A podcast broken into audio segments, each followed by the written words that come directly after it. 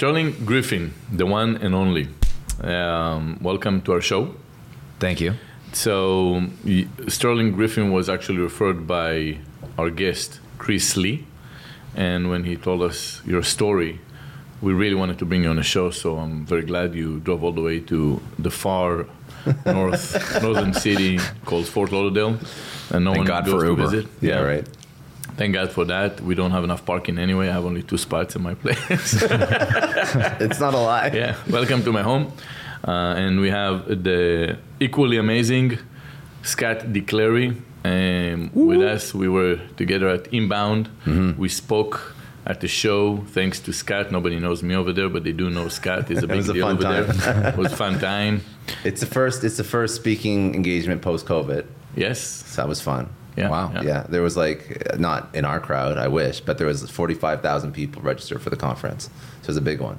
A lot of fun. Yeah, we just got back from Boston like Oh. two days ago Yeah, so Why would we- anyone host a conference there? That's what I want in Boston. know. Yeah, well, it's Boston. because that's where HubSpot I think was founded. Oh, got it. I got think it. Oh, it's HubSpot conference. HubSpot. Yeah. I so got it, I so got I think I think they're I think they're uh, I think chair chairman now Brian Halligan and original co-founder. I think he's from Boston. Oh, That's probably the only. That's the only reason. That's the only reason I It's can not think a of, because It's not destination. like a, it's No, not, no, no, it no. isn't a conference like No. destination. I think that's why though. I think they. I don't know if that's there. a real reason. I mean, sometimes budget, maybe, because no one No, else I wants think to they're use their headquarters- location. Maybe that's also a good. Uh, a budget. Maybe. Maybe I don't know. I have no idea. Anyways, Cheaparina. forget about forget about that for yeah, now. yeah, yeah, yeah. That's how we got here with Yeah. you here. Yeah. exactly. How do you know Chris? So Chris actually mentors me. So he's uh, Ah, okay. he's a, he's my life coach, one of my life coaches. It's funny. I have two life coaches that are in their fifties that are gay men named Chris. Oh wow. So it just I'm just collecting them. I'm just collecting gay middle-aged men to coach me Is that like that are named? Chris specifically. That Is that like a requirement for you? That's a- Like, yeah, that's a- before you start. What's your name? That's Eh, on my job Ghana. description. Yeah. Johnny, no. Seeking go. life coach must be. Yeah. Were you at um, uh, the Summit of Greatness? No, I wasn't. I I was at it in previous years. I was in Lewis Howes Mastermind years Yeah. ago. But I actually was in an event that Chris spoke at because he's a trainer. He's a transformational trainer all in events all around the country. And I went to that back in 2016 and totally changed my life. I since that time, Chris and I hadn't stayed in touch, but I continued to build companies and grow and grow and grow. And eventually, about a year ago now, I reached back out and I said, "Hey, I'm at a point where I think working with you privately makes sense to go to the next level." And and he agreed. So Yeah, I mean, I, you know, for for a while I was actually very critical over uh, life coaches. Um, I, I mean, very sarcastic too, and all that. And eventually, you start seeing that there are results. You meet people out there that they they had their life transformed because of someone's speech. And I guess when you when you don't have that transformation, you have different. You just don't believe it's real, and Yeah. you say, you know what, it works. And when I think when uh, talking to Chris was when my opinion really I I got a little bit more uh, open minded for it. And then when I spoke to Chris the first time, and then the second time, and then we brought him over. Listen, it does something to you, right? It does something. Some people have they're wired different than others, mm-hmm. and they have different energy and powers on other people, and they can really influence us to be better. Mm-hmm. Chris mm-hmm. is one of them. I mean, this is this is definitely a person that I would say I want to talk to him more because I feel better after I speak to him. It's just some, Yeah. some people would Yeah. make you feel smarter, I Yeah. guess, right? You, you can talk to some people intellectually, but some people somehow makes you feel better, about yourself. right? They Right. improve your self esteem in their Yes. presence. I think the reason why people hate on life coaches is because the bar to become there's no accreditation. Yes, the bar is low. Mm-hmm. So you when the bar is low for something, mm-hmm. people are usually scammers or not Yeah. qualified or It's like one, one to one to so many, Yeah. so many scammers, except one or two that actually make people's Well, life. the thing about Chris is like, Chris was a coach before coaching was a thing. I mean, he's been That's doing right. it for over 30 years. Yeah. So if you think about in the early 90s, coaching was not an industry. I mean, there was Tony Robbins and there was like right. a couple people like Chris. That's it, zero others. Yeah. So when you have that much time in the trenches like he has, he's just way more trustworthy. I mean, his his tr- his um, It's the energy though. that you- Expertise is his- is- but like when you speak to him, like there's an energy that you don't get with a lot of people. Of course, that's yeah. the first thing that I noticed. I actually didn't even know much about him before you introduced me to him. But there's like a certain energy that somebody like just brings into the room, and it resonates. Like that's Yeah. probably why you like. So you know, you 2016, you connected with him, and then you had you know a period of life where you're you're figuring your shit out, and now you're Mm-hmm. making some money, and then you see value in it. So that's Mm-hmm. like not bad. Four, five, six years later, you still want to invest in, and I know he's not cheap. Yeah. So Yeah. there's something there. Yeah. Yeah, well, well, I, I think what I've noticed is that when people do it for a while, they because you said you know there's no there's no accreditation for it, right? Yeah. There's no degree, but when you do it for so many years, you see so many people, and you can kind of like put them in buckets, and you know how to treat each person Yeah. and how to approach a different person, and and you find out when they talk about something and they tell you, oh well, you're that type of person, it's like, wow, that's true.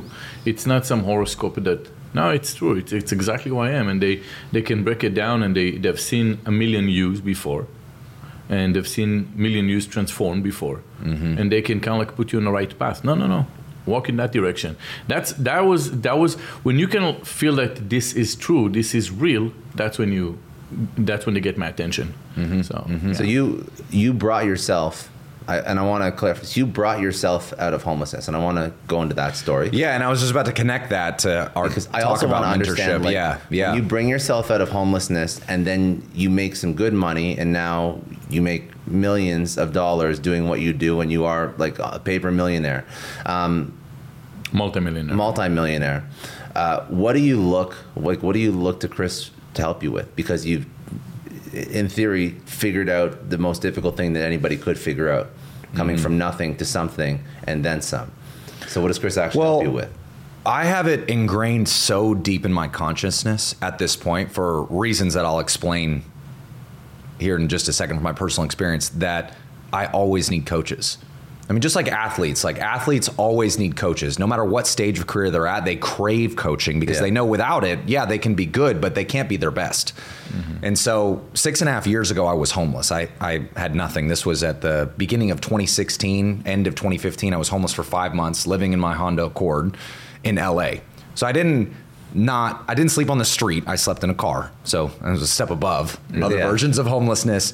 and it was a Honda Accord. It's not a. And it was a Honda Accord. Yeah, Honda's a good car. They It, last it's for reliable. I gotta That's have the first word out of people's Yeah. mouth when they hear, "Oh, it's reliable," at least, and it was. It was. And uh, the reason why I became homeless, though, Yeah. was a few months prior to that, I was actually a pastor. I was a Christian evangelical pastor for several years. But while I was in seminary school, which do you know what seminary school is? Seminary is like graduate school, but for ministers. Which Okay. is like you go to study the Bible in an academic You're academic talking to setting. two Jews, that's why. Okay, great, great. Oh, actually, I don't know Perfect. this one. So you learn something new here. Yes, so that's yes. seminary. Um, and while I was there, I realized I actually didn't believe anymore. I, Oh. di- I didn't believe in Christianity anymore, and it, it led to this terrible, terrible. I say terrible now because it turned out to be in- instructive and useful later, but. But this identity crisis. What is life about? What is what does life mean? What am I supposed to do with it? And so over a period of several months, little by little, I ran out of all my money. I couldn't keep a job. I was depressed. I was in a hmm. very strong depression. I was just laying in my and on my mattress on the floor and, hmm. and feeling sorry for myself watching Netflix for months at a time to where in October 2015 I could no longer afford the $250 a month rent to be the fifth in a two bedroom apartment in Pasadena, California. Um, so I got kicked out and I, I went and, and slept in my car instead for a while.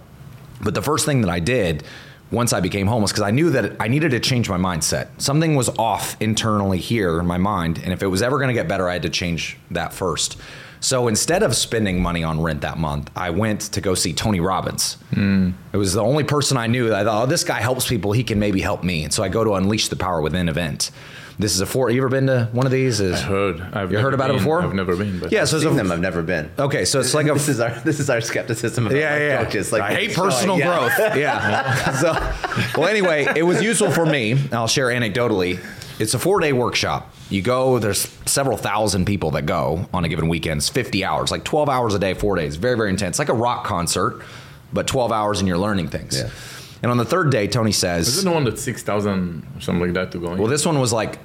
Oh no no that's like the really nice seats. You- your friends go to the really nice seats. Yeah. I couldn't afford that at the time. Okay. Yeah, I was like at the Two cheap hundred and seats. fifty dollars a month. Right? That's why it's hard. That's yeah. why it's hard to believe that it's true because you feel like it's all about the money and it's it's but but it's not. Yeah, they're allowed to turn cash and they're allowed to Yeah. be yeah yeah. Yeah, well, he can charge a lot because he provides the value for it. Ah, He- absolutely. He, wouldn't still have the brand if he didn't. But anyway, day three, he says, these incredible words. He says, if you take nothing else for this entire four day weekend, but the phrase I'm about to tell you, and then you use it, you apply it to your life, you will more than get your money's worth from this weekend.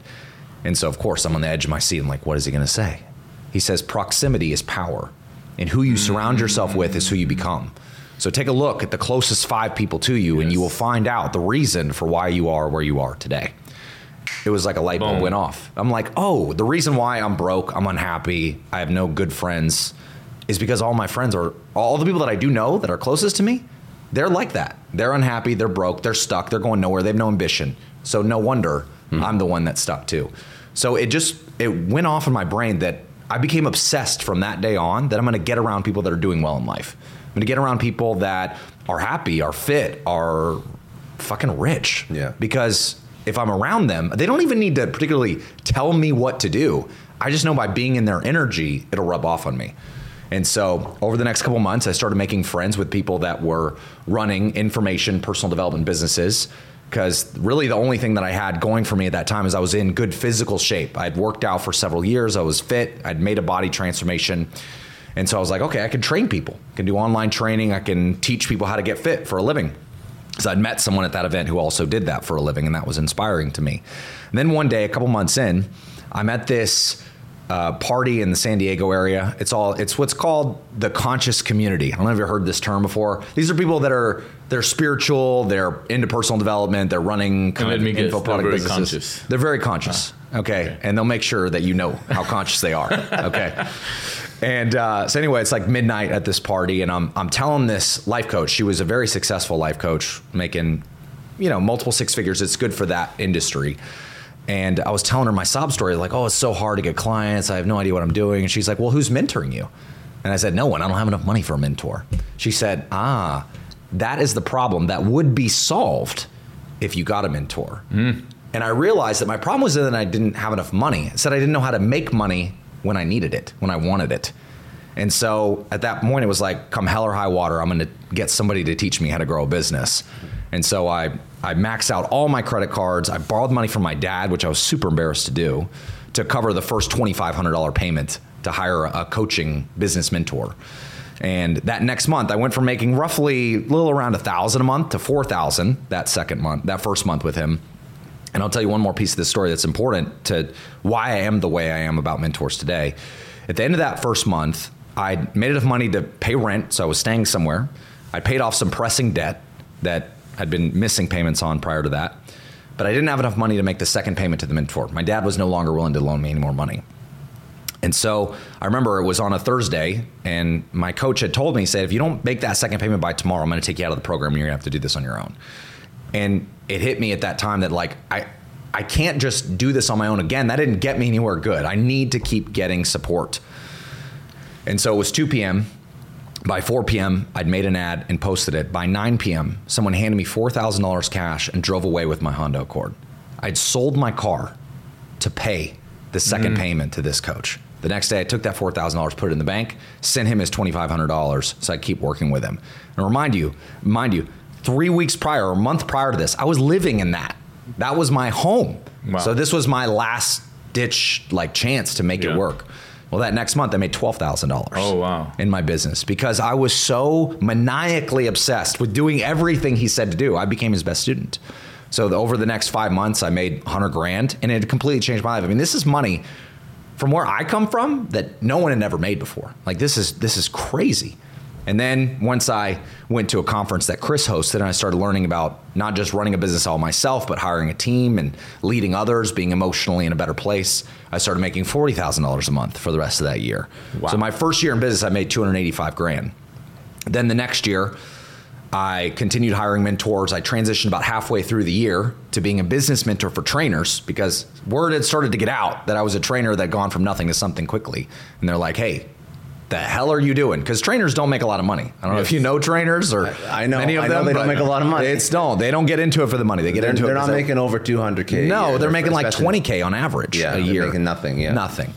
And so they start asking me, and I, I continue running the And this first, business. this first business is you just training people. That's, right. That's the business. That's Okay, right. gotcha. Yeah, yeah. And then I start adding business mentorship to it as well because I start having a passion for it. Someone that like literally couldn't eat every day and had nowhere to sleep for the first part of my training business.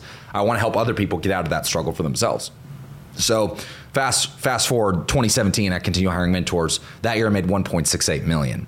So I'd gone literally in 18 months from being homeless to being a millionaire. But I'm telling you this, not just sharing the result, but the reason why that was possible is because I hired mentors. Mm-hmm. Is because people gave me a blueprint. They said, do this, do this, do this. And then all I had to do was the easier work of just following instructions.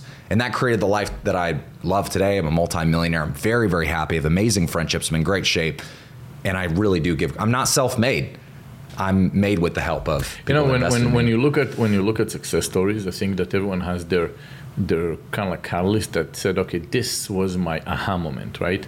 And I think that was your aha moment. There was uh, mentoring where you said, okay, I'm really good and and kind of like doubling down on those ideas. And if it doesn't, I tweak it and we go back and into the drawing board with the mentor and we continue. Everyone, I think, is different. I don't know if if everyone's, but I, I guess that in my case, when I found that something was working for me, I doubled down on yeah. that. I was just pulling everything I can until I knew that no longer now I have to find something else and and I would look with commonalities what else works. But but that was your aha moment. That was okay I found I found my my idea. Because I think at first you're looking for God.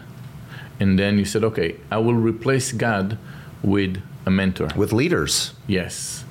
Yes. That's something you need someone to kind of like be above it. Mm-hmm, mm-hmm. to go and tell you this is your direction and mm-hmm. you need that kind of like direction but you'll be perfectly fine taking it from there on with just very minimal directions going forward right mm-hmm. yeah that's interesting can i ask a question when you were when you first worked with that mentor that was a very high risk activity because you didn't have a lot of money to play with so I'm hoping that somebody who's listening to this is not in that position Correct, and they yeah. do have a little bit of extra cash. But mm-hmm uh, you took a super high risk with this particular person, and that person wasn't Chris. It was someone before. No, no, no, no, no, no. So, how did you gauge that this person was going to be the good, the good option, the best use of your last whatever twenty five hundred bucks? Because I could have gone two very different ways, right? Well, quite frankly, it was that he had done it for other people. Mm-hmm. Like he'd helped so other recommendations. Trainers. Correct. It was, it was correct. It was that referral. lady that told you, oh, you need someone. She referred you probably. exactly. Okay. She did directly to him. He said, oh, this guy works specifically with trainers to build. So you put businesses. yourself in the right environment. Exactly. With, with, with people that are searching for results right? They call themselves the aware people. They're in, I assume, some party with lots of flowers conscious around them. conscious, conscious people, people, right? The yes. conscious people. yes. And some say, I'm very, very aware and conscious of myself. Don't you have a mentor? Let me connect you. And you were comfortable. You're just, okay, you know what? I'll do it.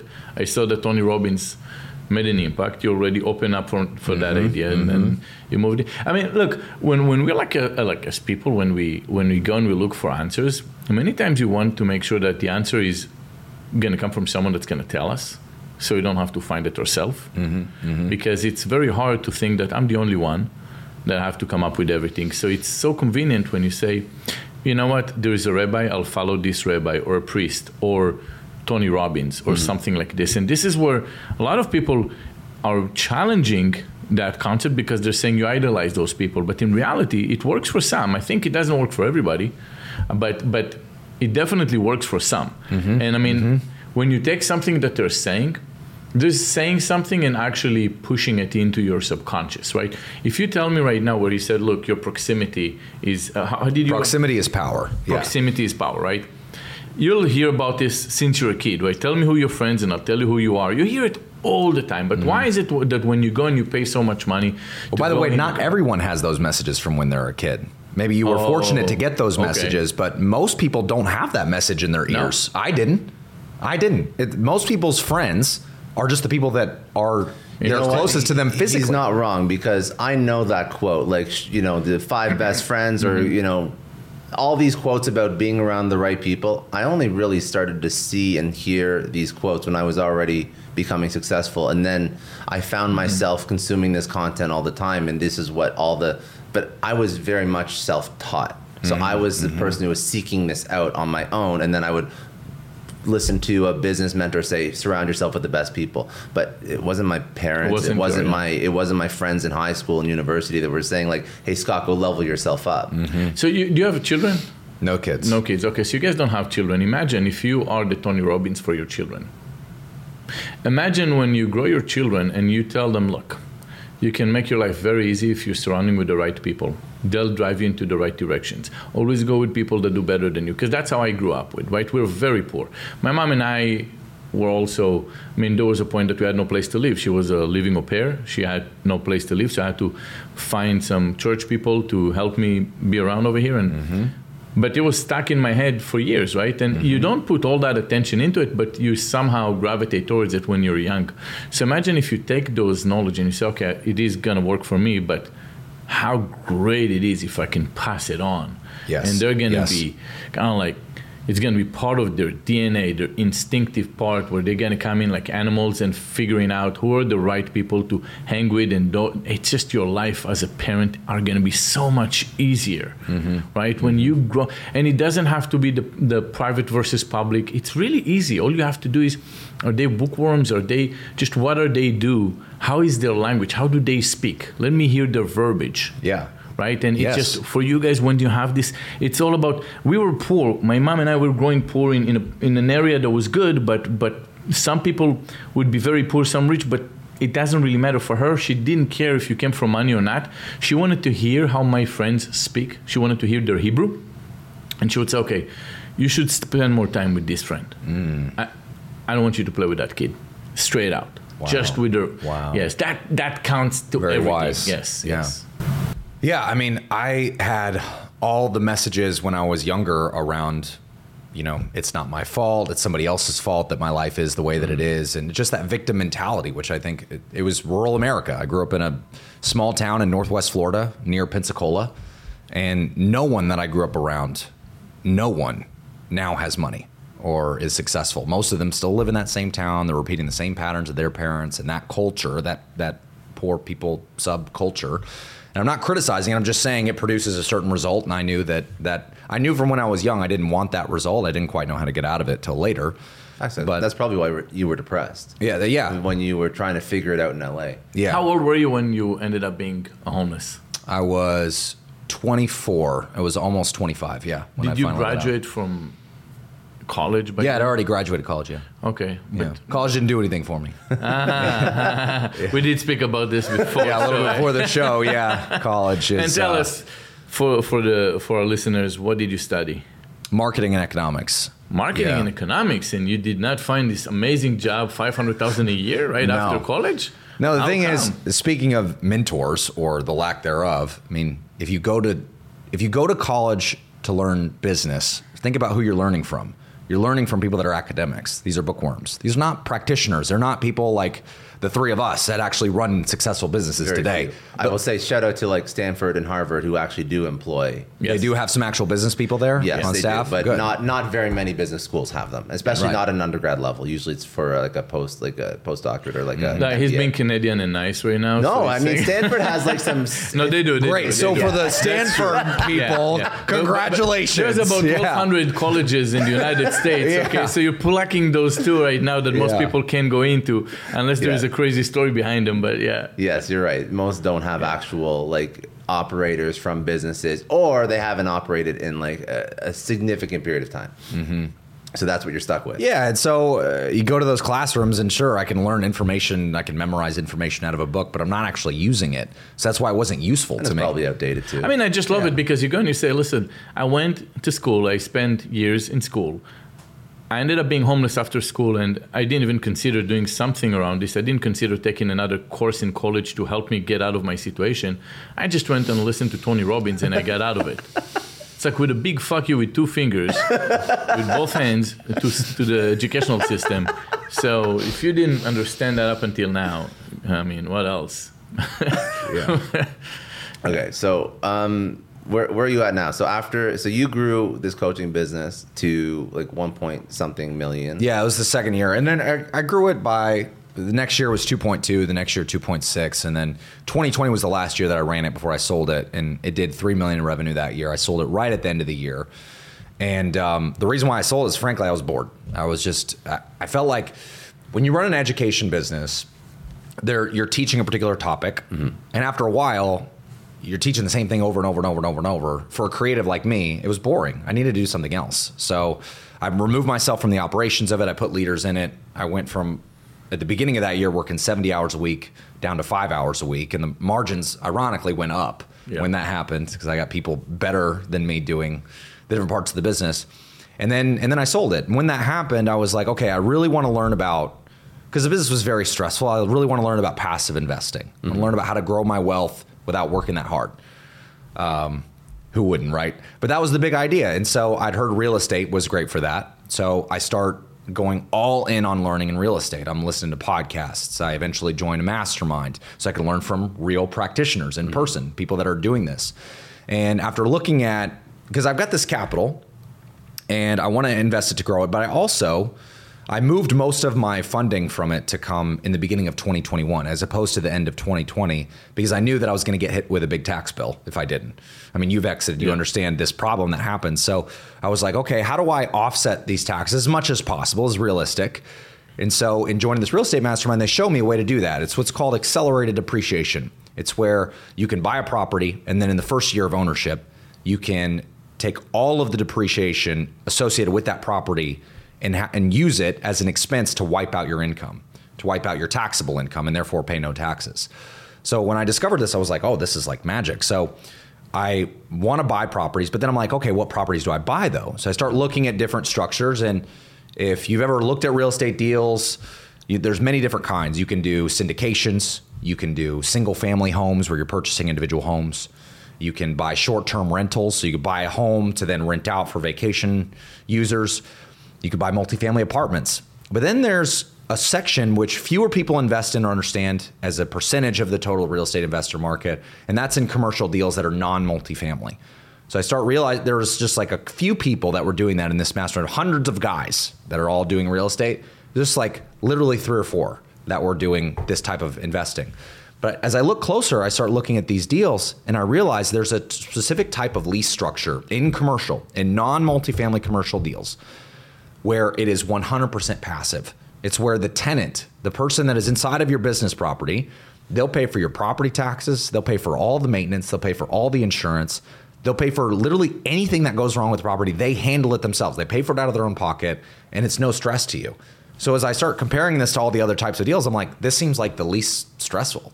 Can I ask? Yeah. Why, so, and just to put a time frame on it, this is as you're exiting your business 2020, you push the sale to 2021. I push the funding, yes. the funding, so you get a calendar year to figure out where Correct. to put your money, so you don't get screwed on taxes. Correct. You figure out this commercial, non-multi-res real estate op- opportunity, and for this particular opportunity, why would they take care of all that shit?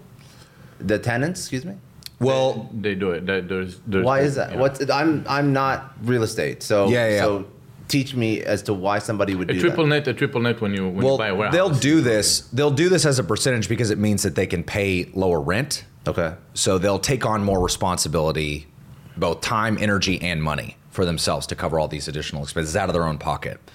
So for an investor like me that wants to feel more passive in my experience, this is great. Now there are You're some investors that are like years. they don't mind. They'll take the stress. They're like, Yeah. okay, sure, you can call me at 7 a.m. for a broken pipe. But like, it's, actually it. standard for commercial real estate. In Any commercial real estate. triple net is the standard. Okay. It's Yeah, just what people do. Yeah, you you go and you do the math. It's like okay, if, if this is the rent, then the rent comes after they pay triple net, after they pay your taxes on the property and everything else. Because I So guess that if, is you're, your if you're buying larger multi-res, then you'd already have a management team in place that would be taking care of most of these things anyways. but for- then you have to manage people, right? you do have to mm-hmm. manage people. so yeah. it's, it's still a headache, and then Yeah. more gray hair, less. And there's still decisions that get floated up to you. There always is. But in triple net, it's way easier, way less headache. and and why is this not a more popular version of real estate?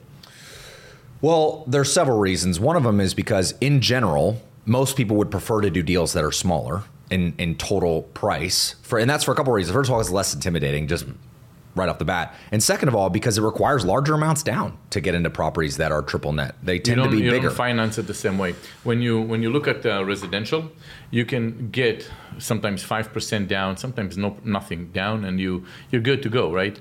But when it's uh, commercial, usually the interest rate is higher. Mm-hmm. And you have to put a bigger percentage down. So it, the pool of, of people that can enter this, plus the size is bigger. So the mm-hmm. pool of, of people that can enter this. However, once you go into it, if you think about a warehouse, it's four walls, right? You do nothing. You don't have to worry about it. Maybe the roof, but that's it, right? And then what happened is they go and they do long term, five years, right? Six years, long term leases. And uh, versus a, a residential where people get it for a a year year at a time. a year Yeah. at a time, every time, and, and then a million things can break. The water heater, now they're gonna sue you because she was pregnant, and those, and so on, and they actually broke the water heater, so they can sue you. It's just all those little issues You're when looking, you're. you're looking into some of this stuff now. You're Yeah. so.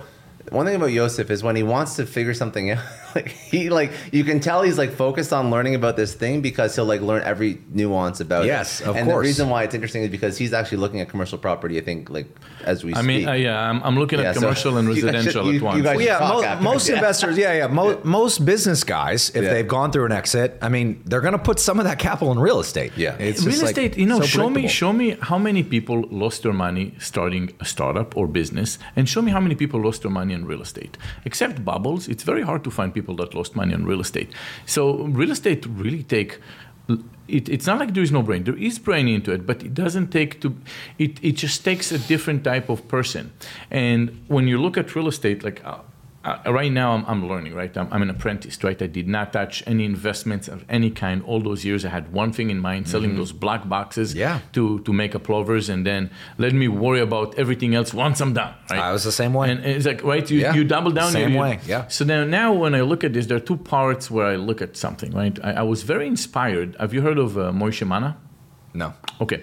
Moishe Mana is a multi-billionaire, a real estate a tycoon, where he actually built first. Um, when you look at the meatpacking district in New York, it was literally a meat- meatpacking district. So he started purchasing properties over there um, over time and just transformed the whole place once he bought the whole place down.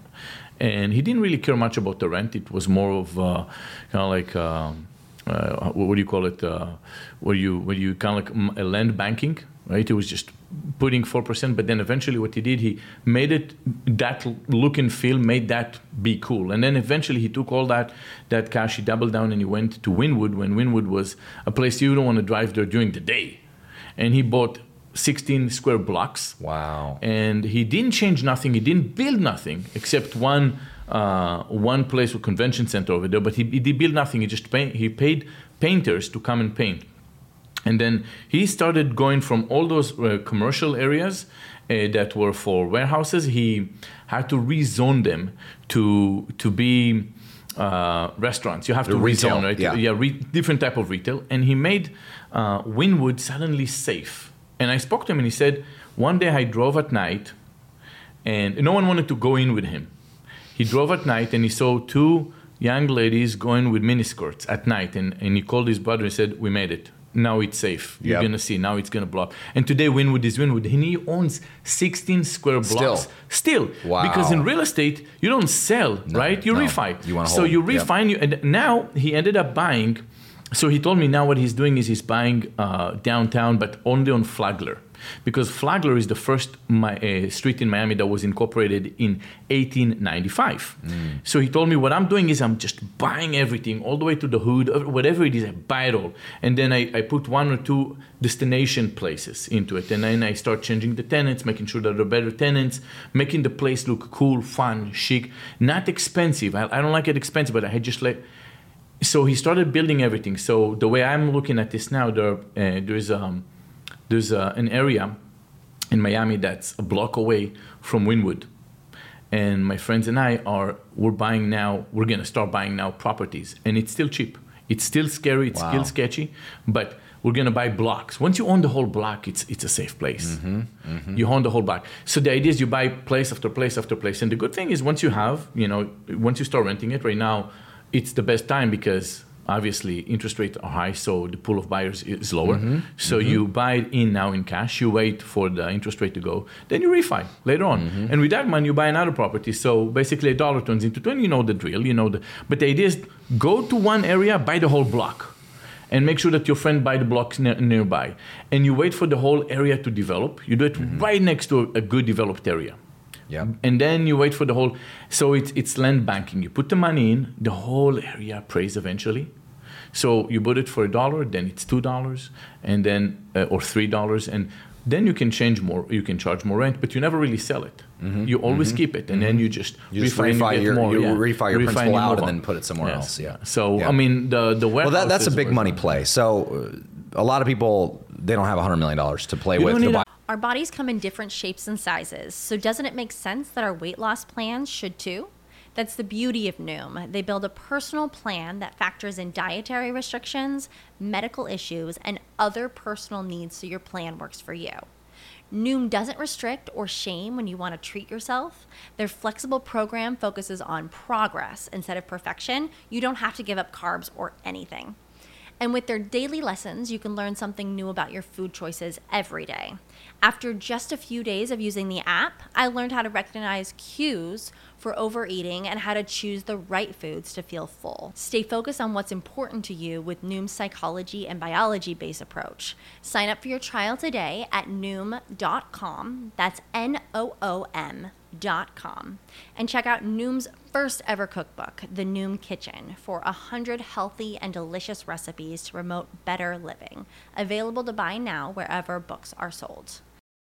Blocks you don't need good. that. You can get a block for, for 10, 15, two, three blocks. Mm-hmm. And that's all it needs because in the center of town, by downtown, there's no more expansion. No one does Right, any right, more uh, right. single homes. Yeah. They're only going to build more buildings. Correct. So High you're going to be right there. You, you kind of like the last Mo- uh, uh, Mohican, stand, like the, the last Mohawk, right? The- Mohican, Yeah, yeah. Mohican. So it's like just as you're buying them now in the cheapest area because it's just a matter of time. Give it five years, five, ten- it's going to be gold. Yes Yep. Yep. and you don't need that much money. And people can come in. You can buy two, three homes if I tell you where it is, and you can come in with a million or two million, and Mm-hmm. you're just good. You're just sitting on it, and we're all doing it collectively, and we're lifting the whole place. You don't have to go with Yep. 500 million like uh, like he did when he bought Wynwood at the time. That's awesome, man. I love that play too. Yeah. I mean, for me, the the initial pain I was trying to get out of with my investing was A, I want it to be passive. So I want my appreciation to happen whether or not I do anything and I don't want any additional expenses. And then B, it was how do I eliminate my taxes? How do I literally just the, the outcome was this. Can, is it possible that I can use money that I'm already going to spend on my taxes and use just that portion of my exit to buy properties?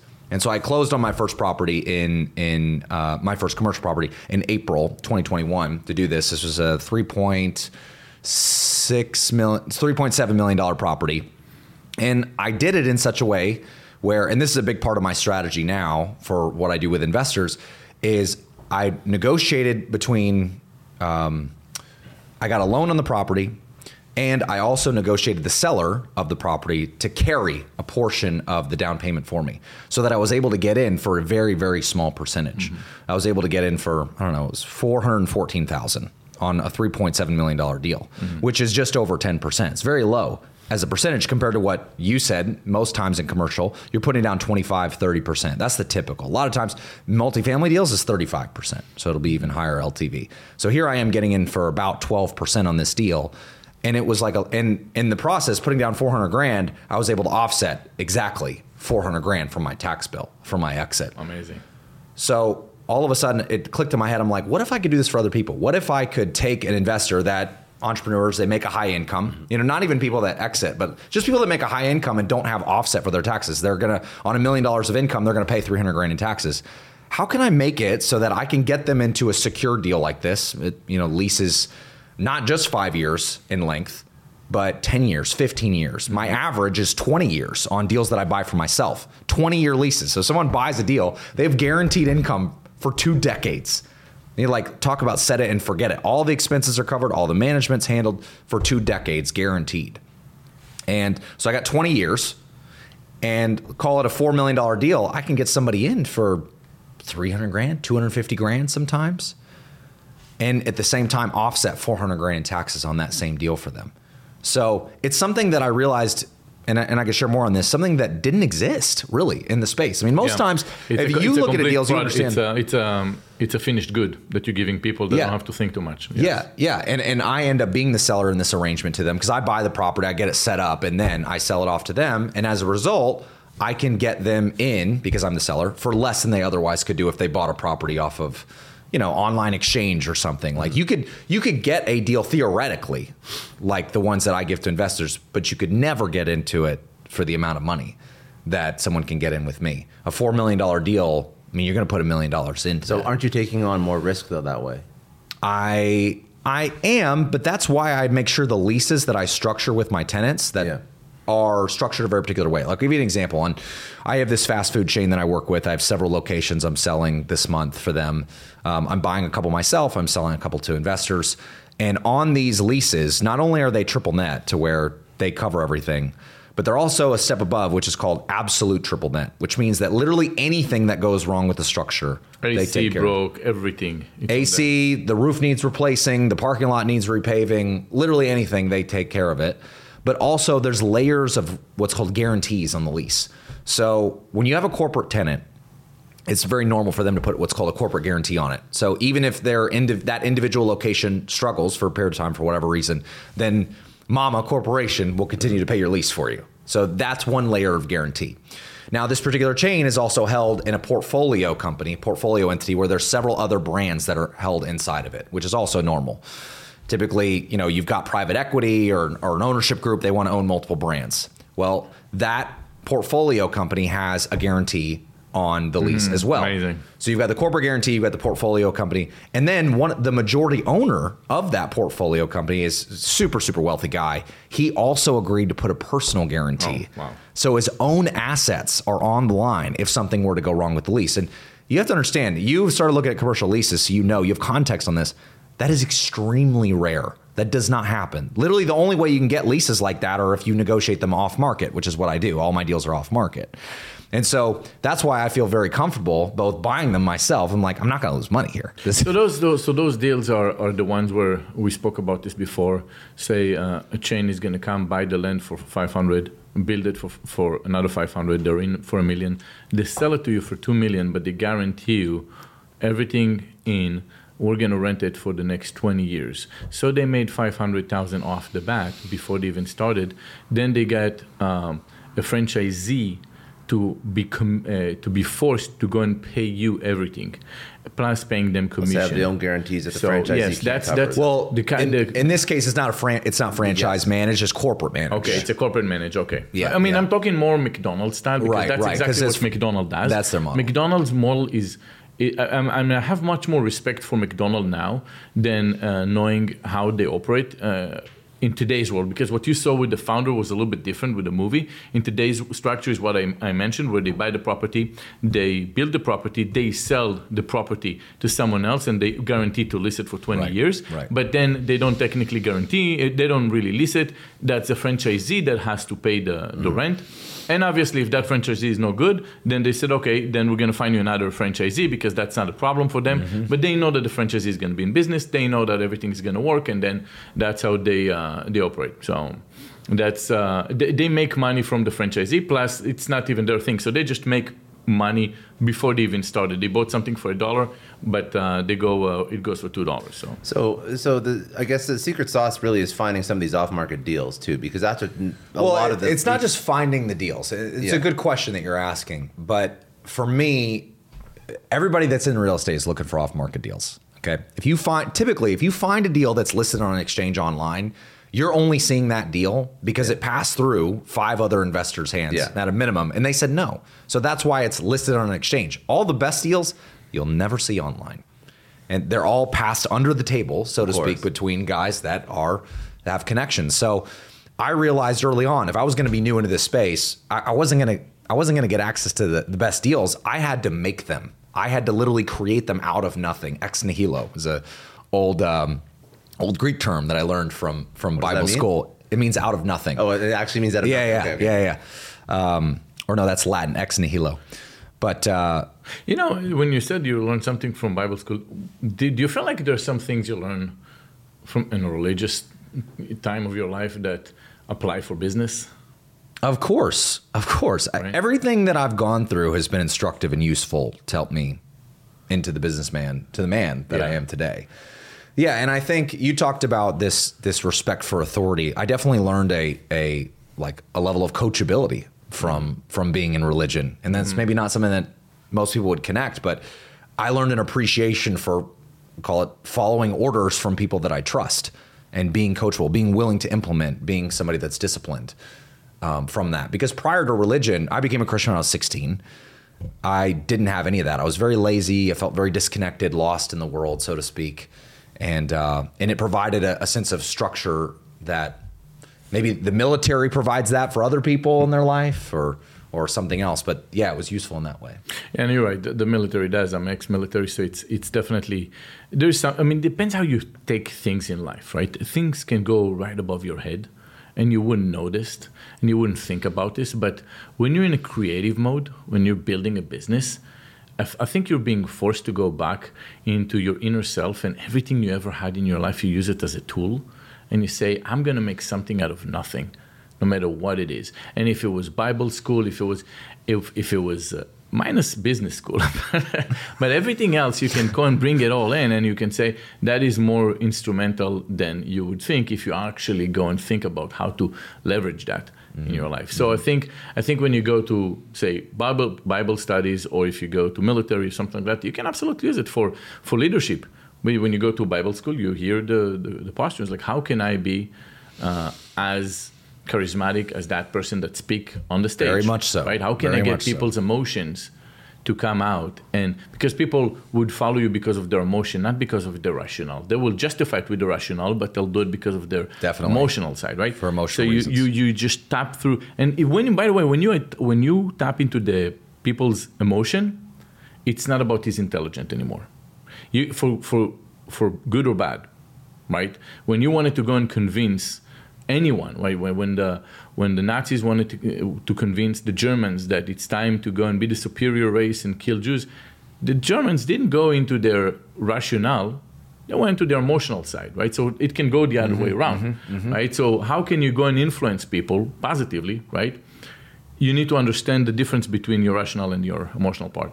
Definitely. Um, Definitely. I want, but go back to what you're saying though. uh, To find these deals, you're not Mm-hmm, finding these deals. So it's very, or it's hard to find these deals. So you're building them from the ground up. So How do you Exactly. build these deals. Well, I build relationships with tenants that want to expand into new locations. They have many locations around the country and they are in a position where they want to expand into new markets. Their core business model is very profitable, but they just don't have, they don't want to allot the capital to buy the real estate. Eh, Or they don't have the team internally that can go and find the right real keep the estate. cash flow. Yeah, they want to keep their cash. And so my model, what it allows them to do is have a new location, have the build out done, and have 18 months of operating capital and for free. Like all they have to do, all they have to do is sign a 20 year guaranteed lease. It's a very strict lease. It is. It's very, very like hard line guarantees I negotiate and get. But at the end of the day, if they're confident in their business model, which they are, then they'll sign that lease because it enables them to grow their business very, very fast. I mean, this is not unusual within commercial tenants. I, I feel like it's useful for me to give an example. Like Amazon doesn't own mm-hmm. a huge percentage of the buildings that they use. They just right. lease. And the reason why is because they don't want their capital tied up in a building when they know that that same capital used in their core business model will yield them a much higher percentage. Mm-hmm. So many businesses are like this. They're like, hey, you go and make it ready to go where we can start making cash day one, which fast food restaurants, they're profitable day one. Like they, they're just like they have a grand opening, bunch of people come through, they make a bunch of money. So it's a good business model that has fast cash startup on it. I was I was actually looking at a couple Amazon facilities that Facilities, they yeah. to open, and I think it's around forty million dollar when they wanted to open each one of them, and they're doing the same scheme like uh, like uh, McDonald. Yep. Buy the place, build Sale the place, leaseback, yep. and then uh, and they're never going to get out. So it's a guarantee four percent cap rate plus and all that. And usually you'll find a lot of um, uh, real estate investment trusts going through this uh, and you'll put their money with them, and then they'll go and they'll rent this. I mean, I think Harris Harris is one a big real estate investment trust that has about nine billion under ma- management, and it's mostly Walmart and um, and Amazon's locations. Mm-hmm, And it's uh, it's it's something that's been going on through. I mean, it's going to be dying out for the little person eventually. It's going to go more into big money uh, institution because it's already a business. So when, when you wanted to get a guarantee return, that's that's how you do it. Yep. Do you have to? So when you're buying these buildings, um, and is there like a chicken and egg scenario where you have to find the building and then you have to put it in front of the actual corporation to make sure they approve of the location, then you close on it. Is that Yeah, There's, there's a little bit of due diligence there. yeah, well, make sure that. basically, I won't even start looking for the buildings until I have an agreement in place with the tenant. But then when I do, and I understand their specifications, then I work with a site selector that goes and helps me find the individual locations. And of course, they have to give the stamp of approval Yeah. that they want to move into it. No, of course. Okay. Yeah, yeah. Um, so then, then you structured this building in an interesting way to sort of get yourself into the market a little bit quicker, right? Mm-hmm. Because you're coming from an exit, You don't have a huge real estate track record when you're first getting in. Yeah. So how do you make these? And this was interesting because you're talking about even numbers before, like the percent interest and the fact that you can bring the actual uh, down payment down from whatever thirty plus percent to ten ish, Six, seven six, percent. seven. So how do you how do you do these deals? How do you structure it so that your investors actually get these opportunities that normally they wouldn't have access to in terms of like the actual financing that you're putting forward? Well, there's a couple things that make that possible. First of all, I work with local banks who give me very aggressive, very good lending terms that bigger banks that most novice investors would not have access to. Because I now have a track record on Yeah. closing so I, many I deals. gotta ask in today's world, what's your what's your interest rate? What are you Oh, well, it changes week to week. I mean, by the time this podcast comes out, it'll probably change again. So it, it's, it's, it's, you know, it, it can't be nailed down right now. I think we're coming to the end of when it'll, it'll stop, it'll start like freezing for a little while towards the end of this year, 2022, when we're recording this. And then it'll kind of stay static for a couple years. That's my guess before the Fed starts bringing it back down. We're gonna we're going into a recession. I mean, there's going to be some pain that this economy feels. A lot fewer people are going to be spending money like they were these previous few years. And I think overall it's a good thing. You know, we, we kind of had the the price, the values of things are a bit inflated from the last few years of having a zero percent interest rate. Um, so it's good. But I mean, right now, what I'm able to lock in for at least five years at a time is um, five and three quarters percent. But again, by the time this comes out, it's not going to be that anymore. Yeah. It's going to go up again. Is is just the nature of, of my industry right now. Um, but yeah, there's ways that I flex on it. I, I get very high percentage loan to value is what it's called. Right now, I'm able to get 85% with a bank, local mm-hmm. bank. Very, very unusual. But then also, I float about half of it to an end investor. So I'm floating about 7.5% to them. So they can close on it for themselves, only putting 7% down. So you think about this that same person, they go and buy that deal on online and it still won't have the same level of guarantees that my leases do and it probably won't have as long of a lease as mine are maybe it's 10 years mm-hmm. instead that same deal they're going to put 25% down on. Because let's just say for simple numbers it's a it's a $5 million deal okay? They're going to put 25% down and that's on a that's very good if they can get 25% for the normal investor. Most times they're putting 30 35 but let's say it's 25% that means they're going to put 1.25 million dollars down to own that property. Whereas with me a $5 million deal, they can get into it for about 400 grand or th- maybe 350 grand.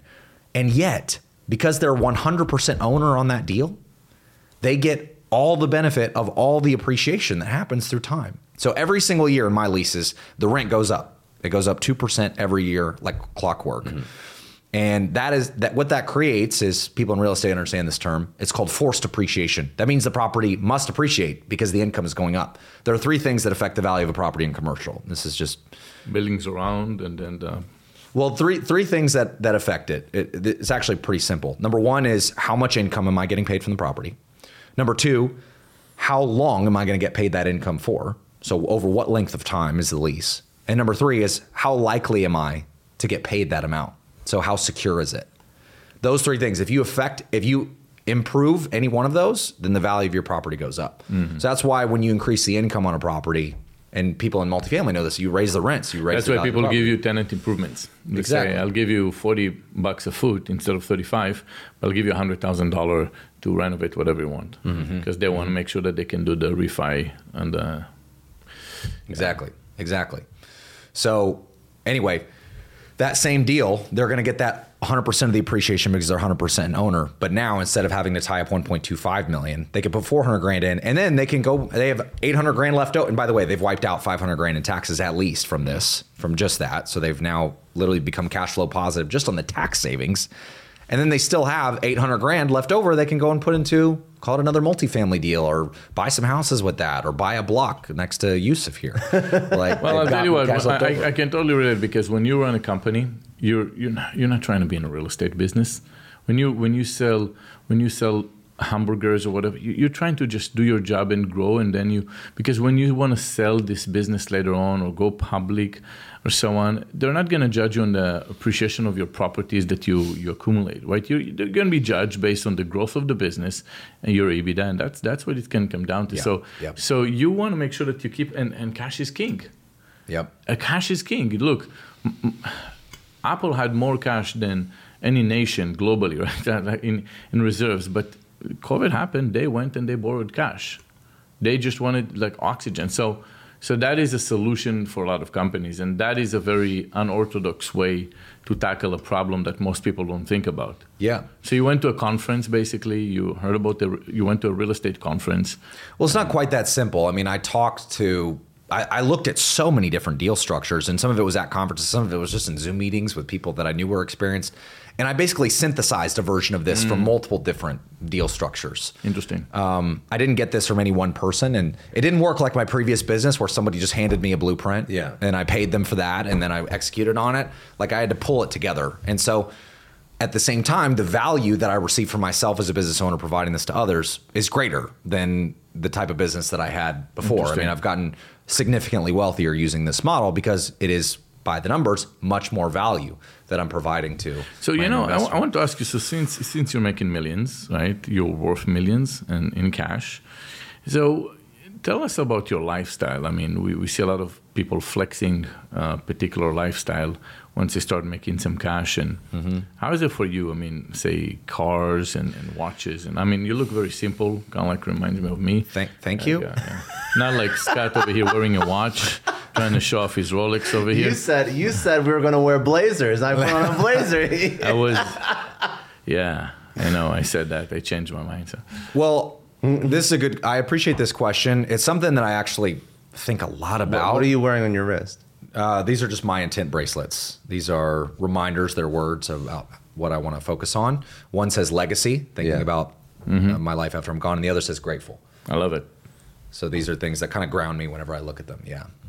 Great company run by my friend Chris Pan. Uh, my intent. I know Chris Pan. You I know had him Chris? on my show. Yeah. Oh, cool. I was Yeah. just with him at Burning Man. Really? Yeah, yeah, yeah. We We're just hanging out. he's very cool. Oh, Very, he's very cool. amazing. He's amazing. I, was actually wondering because I, I, I interviewed him probably about a year ago, and I remember he was building out that company, and I wasn't sure if it was the same thing, but that's very. Yeah, funny. it's Small- Chris, a very man. small world. yeah yeah so um the lifestyle question i i live a very simple life right now and i'm i'm thinking about elevating into that next level of stratosphere like buying a big ranch property making a compound like building my own custom gym on the property. This would be in texas Yeah. not here in florida.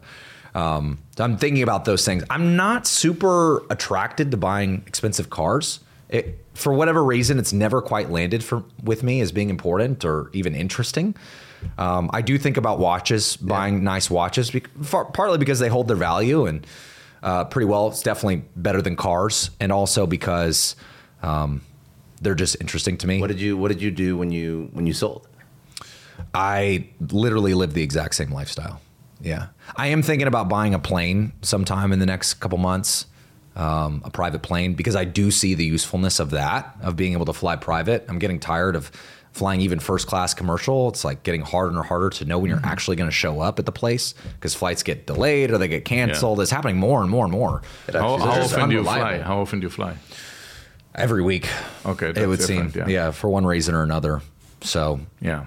Whether I was just at Burning Man two weeks ago, I'm here for a week. I'm going back to Austin for an event. I'm going to Tulum next week. Uh, I'll be back here to film a bunch of content for my social the week after that. I mean, it's just a lot. It's, I'm, I am also a film actor, so I fly on to set to do movies for periods of time. That's been a dream of mine for a while. What's a good cap rate, by the way? Going back to real estate. Yeah. What's a good cap rate? Let's- hard let's- Fuck all the lifestyle shit. let me yeah. go. And, okay, so if, like- if, if someone's watching this, if someone's watching this car now. Yeah, yeah, yeah. Well, It's talk to- boring. yeah. yeah, yeah. No, It's listen, boring. listen. I mean, so someone's watching it. Everybody gets the cap rate. What's your return on investment every year from your real estate that you would say this is the least I would be, consider uh, if it was a regular list, not uh, 20 years and all that.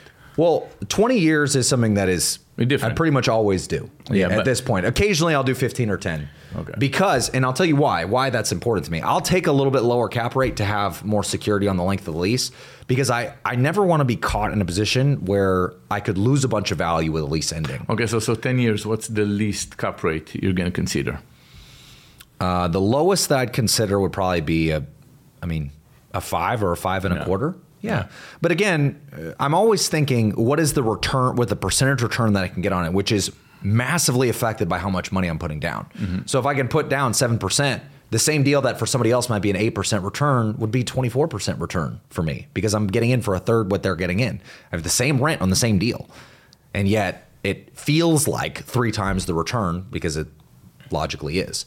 So that's the way I think about it. I'm, I'm looking always north of 20% annualized return on my real estate deals. And that is a function of getting in for less. What's the deal that you're looking at now? That that warehouse you were looking at. No, the the warehouse is is one thing. The warehouse is um, something that I look. It doesn't matter at the warehouse. I'm actually uh, I just put an offer on the person. It was actually a cheap one, uh, but it was in an area that they bought out bunch of homes in a bad place that turned into a really good place and turning much more because they're they're putting right in front of me a couple uh, high rises. Oh, nice. So there was a, a warehouse and then there was a residential place. So the residential was actually a small compound, 14,000 square feet with eight uh, units in it. And uh, the guy was trying to sell it for 1.9. We did the math that it's going to be 7% annualized return in the first year. And um, I said, you know, I'll just offer him one and a half. See, they told me it's just way too low. No one's gonna. So I offered, and now he came back with 1.65. So It's better. Yeah. So I said, all right. I mean, that's cool. Um, let's let's offer him 1.55. Tell Mm-hmm. him final. See how it does. I honestly don't care. It's a small deal. Right. That's it's so a very important. small deal. It's just Yep. it's just there. I'm not really developing the area like I told you I want to do in Miami, where, where you feel like we have developed that area. When you're talking about legacy on your necklace, right? You said, well, that area was not the same, and you want to feel like you've done something. This area, someone already they've been buying all those properties for five years already. Yeah. They're doing the same methodology Yeah. that I spoke to you about. So it's less exciting. But I can still throw some money into it because it will have the same effect. Like, but there's not going to be the legacy behind this.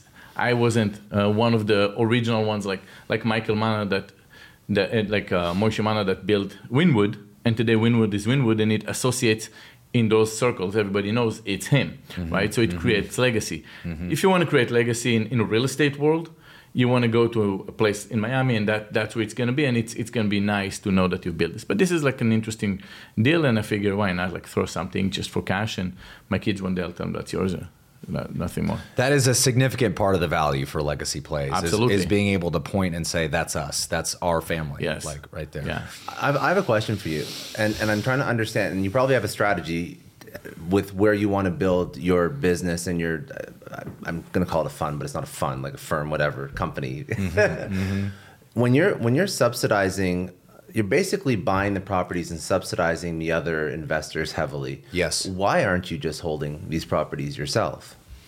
Well, it's because it's extra cash for me to sell it to other people. And plus, as an individual Not, investor, not there's only- immediately though. Still. No, a lot of it comes later. Now I do make some money up front just Yeah. because of the difference between the work, the the property that I originally bought it for. I essentially add a significant amount of value to it by putting the tenant in, getting Yeah. the construction done, all, all of that. work. Yeah, I'm doing all of that, and so I'm increasing the value significantly in a short period of time. So I make some money up front, Yeah. but yes, a big portion comes later. Um, ultimately, I, I buy properties every single month, so I, I do buy a lot. Yeah. I buy. I don't know. I bought a twelve million dollar property. Uh, when was that? July. I bought it in July, and I buy. I, I buy between seven and ten million a month for so myself. what I'm trying to get to, I'm trying is to why don't I buy everything myself? Why don't you buy everything yourself? And I can't also get- in your head, how do you choose which ones that you want to flip? Like what's the Mm-hmm. what's the metric you look for, or the or the category of property that you look for versus what you keep? Well, this is a good question. I literally don't sell a single thing to investors that I wouldn't happily buy myself. That's But- right. Yeah, I so get that. so, so every every you can fall down on it, and it's yours. And Yes, absolutely, Yes. absolutely. I, I would never, I just for integrity reasons, I just wouldn't anyway. of course, yeah. Um, but the reason why I don't buy everything myself is because I get more capital if other people put money down.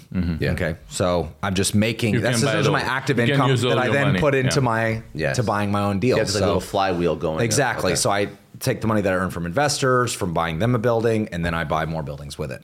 So, But that is isn't my that? I mean, for, I guess I misunderstood. Isn't that actually um, taking away from your cash flow for five years? I mean, you put the money in and only. Well, because I get some years- money up front, you know, based on what they they put down. Oh, so I get You're some money up basically front. yeah. maximizing in all and by the way, aspects. of and by the way, as time goes on, yeah, I will require investors to put more money down. I don't mm-hmm. have to do it the way that I'm doing now. It's an extraordinary deal in the way that it is today. But someone like Grant Cardone would never do this because he doesn't have to. He has a big enough brand where he can get more money up front because people just know his name. And as my brand grows, I will do more of the same just because I just won't have to do anything else. So, really, people that invest with me now are getting the best deal that they're ever going to get. And quite frankly, that they literally could not get Yeah. from anyone else. Terms this good, they cannot, it doesn't exist. So, and I stand by that. Like, I, anybody yeah, that wants to show me a deal that looks as good as Yeah. mine, they don't.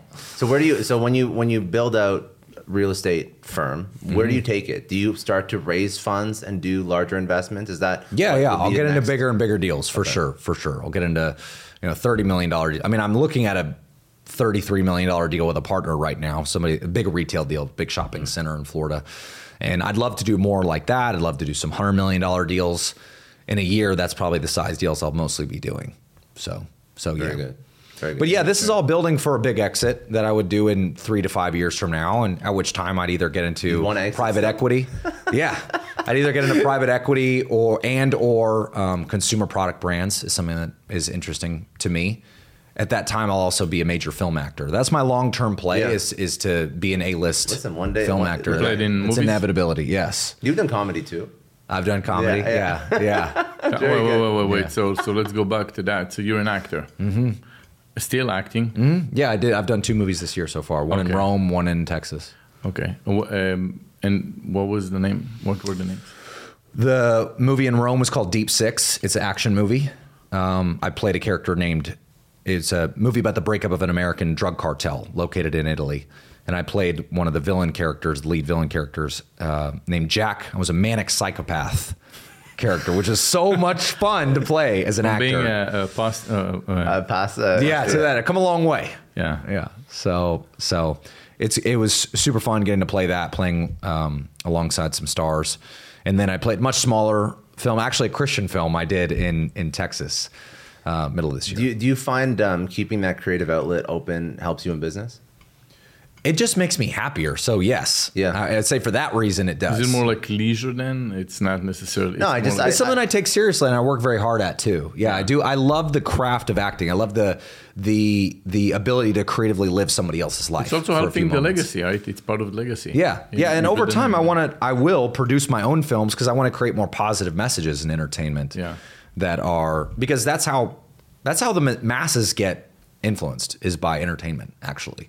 So like film. TV, that that's what teaches people how to think. So I want to make content over time that raises people's consciousness, that helps them think differently. pretty strategic. You can always go and say, "Buy my properties, buy my properties." When you put in, I mean, sub- that's the subliminal Grant, that's the messages. Grant Cardone. Well, it's not even subliminal. That's the Grant Cardone playbook. Mm-hmm. I mean, that's how he raises money for his properties. He has the whatever millions of people that follow him all over social, and that's how he crowdfunds for Mm-hmm. Yeah. Real estate. Yeah, it's a very, very different way than the original one, which was a boring business. Yeah. Suits behind desks, just small amount of people. Now it's kind of like open up to the masses, and everyone can come and invest. Throw a thousand dollar in my fund, throw five hundred thousand dollar in my fund. Doesn't matter. It's for everybody. So you go retail basically. Mm-hmm. You don't go mm-hmm. wholesale. Right. No, but what I appreciate with how you've sort of structured your life and how you're still pursuing your passions is a lot of people that get into building something. You were the same way when you were building BoxyCharm. You're so laser focused that you do nothing else. And I think that sometimes there's benefits to that, but I think that for some people that could be very toxic in building their life that way. Like it's not easy for a lot of people to just do one thing for 15 Stressful. years. No, of course not. But you're not doing that. That's the thing. No, Like, no, no, no. Yeah.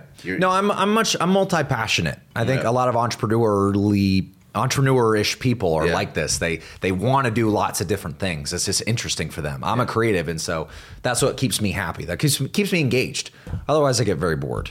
So I love business and I love creative pursuits. So I'll always have both. I used to think that I would just be an actor, or for a period of time, I thought I would just be a businessman. But neither of them, in and of themselves, are enough to keep me fully engaged. I'll always need to have both. I love that. Nice. Okay. So that's good for. I think we covered everything. We we really did a good job on that one. So where can people find you? Uh, socials, website, all that.